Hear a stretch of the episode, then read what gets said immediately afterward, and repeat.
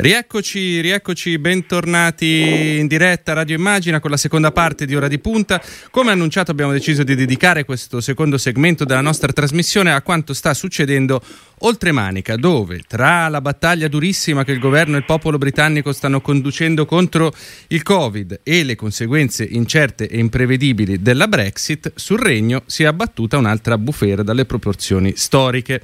Una bufera che ha avuto come noto a tutti i protagonisti i duchi di Sussex, ossia il principe, o forse sarebbe meglio definire ex principe Harry, e la moglie statunitense Meghan Markle. In particolare l'intervista rilasciata a Oprah Winfrey, eh, che ha avuto chiaramente come obiettivo la corona britannica. Parliamo di questo insieme ad uno dei massimi conoscitori del Regno Unito e delle dinamiche della corona, come Antonio Caprarica, giornalista, scrittore, per anni corrispondente RAI da Londra, che ringraziamo per, aver, per averci raggiunto in collegamento.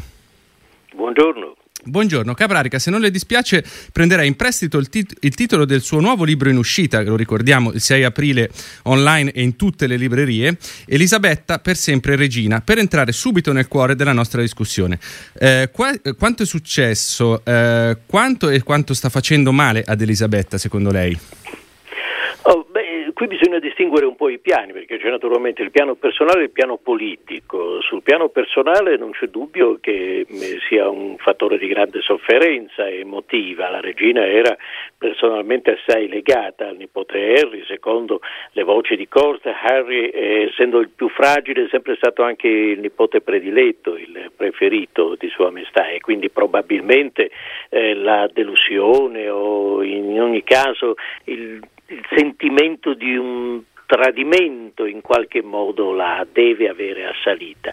E sotto il profilo politico, beh, è, è, chiaro che eh, la monarchia britannica è sopravvissuta ad attacchi e crisi molto più gravi di queste, insomma non saranno, per prendere a prestito il nostro massimo scrittore nazionale, due untorelli eh, a spiantare la corona, però, eh, però c'è da dire che probabilmente una settore non irrilevante dell'opinione pubblica magari comincerà a chiedersi ma che razza di istituzione è questa famiglia reale? Se perfino chi ne fa parte? E in modo così intimo e così irrilevante ogni tanto sente il bisogno di scappar via o comunque di rompere la lealtà e la fedeltà che dovrebbe provare nei confronti della famiglia. E adesso la faccenda si ripete costantemente a ogni generazione Edoardo VIII negli anni 30 e poi negli anni 50 Margaret e poi sulla fine del Novecento Diana eh. e adesso Harry.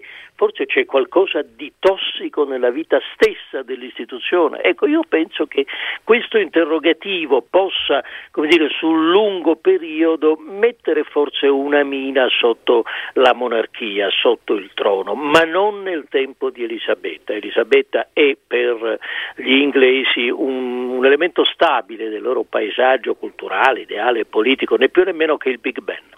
Quindi, insomma, secondo lei il rischio è che le conseguenze di quanto sta succedendo in questi giorni vengano pagate più sul lungo periodo, quindi più dagli eredi di Elisabetta? Beh, eh, diciamo la verità, eh, le giovani generazioni oggi hanno un con la massima istituzione del paese, con la monarchia, è un rapporto molto più lasco dei loro padri e dei loro nonni. Eh, I sondaggi sono sempre abbastanza costanti in questa direzione. Poi naturalmente eh, si cresce, si invecchia e bisogna vedere che cosa si diventa, come si cambia, però mentre oggi il consenso di Elisabetta viaggia stabilmente attorno al 70-80% ogni volta che si fa un sondaggio sulla popolarità della regina, eh, quando si passa ai suoi discendenti, beh, le cose possono cambiare. Nel caso di Carlo si sa che è una figura, una figura certamente molto più controversa della regina, ma di bene sto dicendo controversa, non negativa, nel senso sì. che eh, ad esempio eh, l'accusa che, che, che, è stata rivolta o il sospetto che è stato agitato da, uh, dalla nuora, da, da Meghan, uh, attorno al tema del razzismo. È un sospetto che veramente non può nemmeno lambire Carlo, che è sempre stato invece estremamente impegnato anche pubblicamente a favore della diversità. È uno degli uomini che ha massimamente esaltato la multietnicità del regno, il multiculturalismo.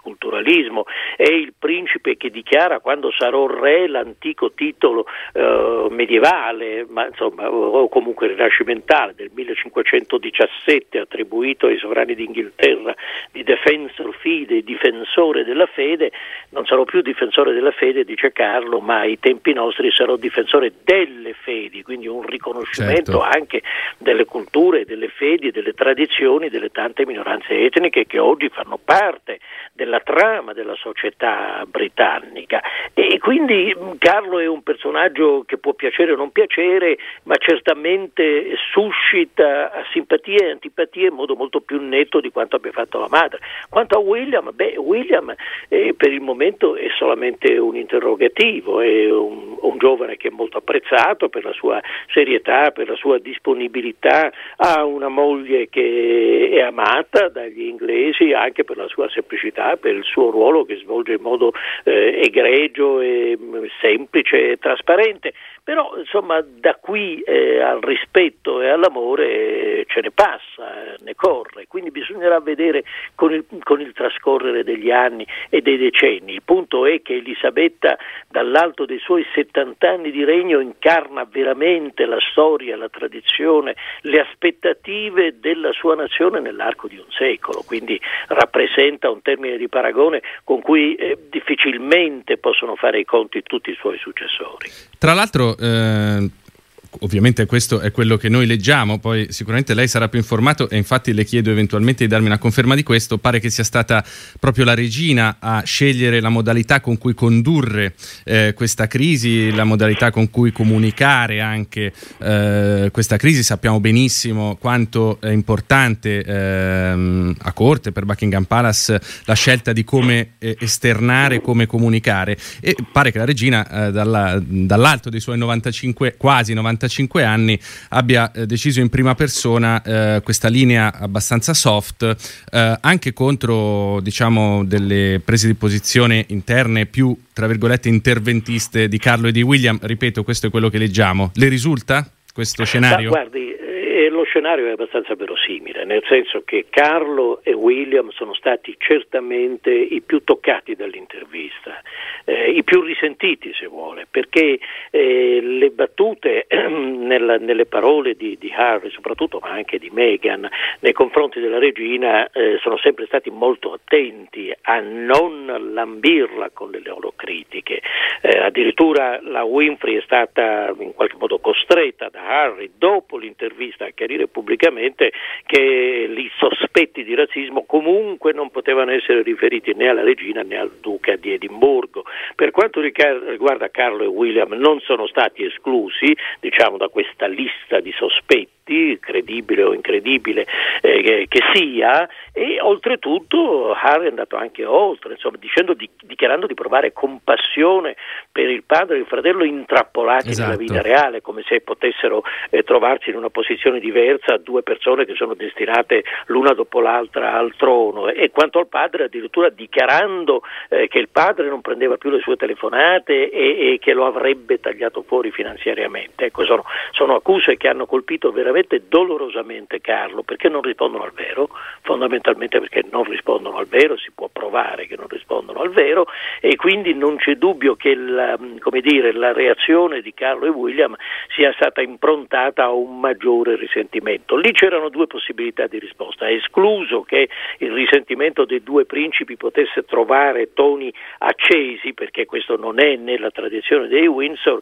una delle ipotesi era che Casa Reale non avrebbe risposto, come esatto. si è esatto. fatto ad esempio nel caso di Diana, esatto. la regina in quel caso sciaguratamente aspettò sei giorni prima di far sentire la sua voce ai sudditi e stava per pagare a caro prezzo questo errore. E questa volta invece ha preso lei in mano la situazione e ha imposto quella che giustamente ha definito lei una, una linea soft, che è l'unica linea ragionevole e comprensibile e capace di far breccia nel pubblico, è la linea di una matriarca, di una vecchia nonna e bisnonna che dice guardate queste sono incomprensioni incomprensioni familiari. Noi siamo una famiglia, in tutte le famiglie possono esserci incomprensioni, non a caso lei dice i ricordi possono essere diversi perché ciò che a qualcuno appare in un modo a un altro può apparire in un modo totalmente diverso, totalmente opposto, quindi i ricordi possono essere diversi, vediamo di chiarirci tra di noi, di affrontare privatamente, come è giusto che sia, questioni che private sono e private dovrebbero rimanere e sarebbero rimaste evidentemente se Meghan Markle con la complicità di Oprah Winfrey non avesse deciso di utilizzarle per costruirsi forse, che so, la butto lì, una base politica? Certo, certo, infatti. Senta, ehm, un'ultima cosa, tutta questa vicenda ha contribuito a risollevare enormi eh, polemiche riguardo al modo di trattare le notizie da parte dei tabloid inglesi e della presunta tossicità degli stessi, che si rivolgono ad un pubblico ben preciso e spesso riservano trattamenti, diciamo, non certo eleganti alle persone che prendono di mira. Non a caso gli stessi tabloid sono stati oggetto di pesanti critiche da parte soprattutto eh, di Meghan Markle. Eh, secondo lei quanto eh, tutto quello che sta succedendo condizionerà anche il futuro di questi media che sono proprio una peculiarità del Regno Unito? Ma penso sinceramente che cambierà di poco il loro profilo. Vede, i tabloidi sono usciti in Gran Bretagna eh, agli inizi del secondo decennio di questo secolo, tra il 2010 e il 2011, da una delle peggiori bufere che poteva investire il cosiddetto giornalismo popolare di cui sono protagonisti, vale a dire le intercettazioni abusive praticate dal gruppo principe dei tabloidi, vale a dire eh, da quello che comprende il Sun, News of the World, di proprietà dell'australiano e antimonarchico Murdoch. E quello fu uno scandalo terrificante perché si appurò come eh, questa, mh, mm, questa, questa, linea editoriale dei tabloidi che possiamo eh, racchiudere forse in una sola frase, scavare sotto le lenzuola, eh, non rifugge nemmeno dalle intercettazioni abusive come era il, caso appunto del, del, News of the World, dello stesso Sun, intercettazioni abusive ai danni addirittura delle principali personalità del Regno Unito, oltre che di personalità dello show business e, e via dello sport e via dicendo. Fu uno scandalo veramente terribile, tant'è che portò alla chiusura di The News of the World, che era il settimanale più antico della storia britannica, nato a metà dell'Ottocento. Eppure eh, nemmeno quello scandalo ha modificato un certo modo di fare giornalismo, di dare eh, le notizie, che è quello che secondo Meghan Markle rende tossico l'ambiente informativo britannico.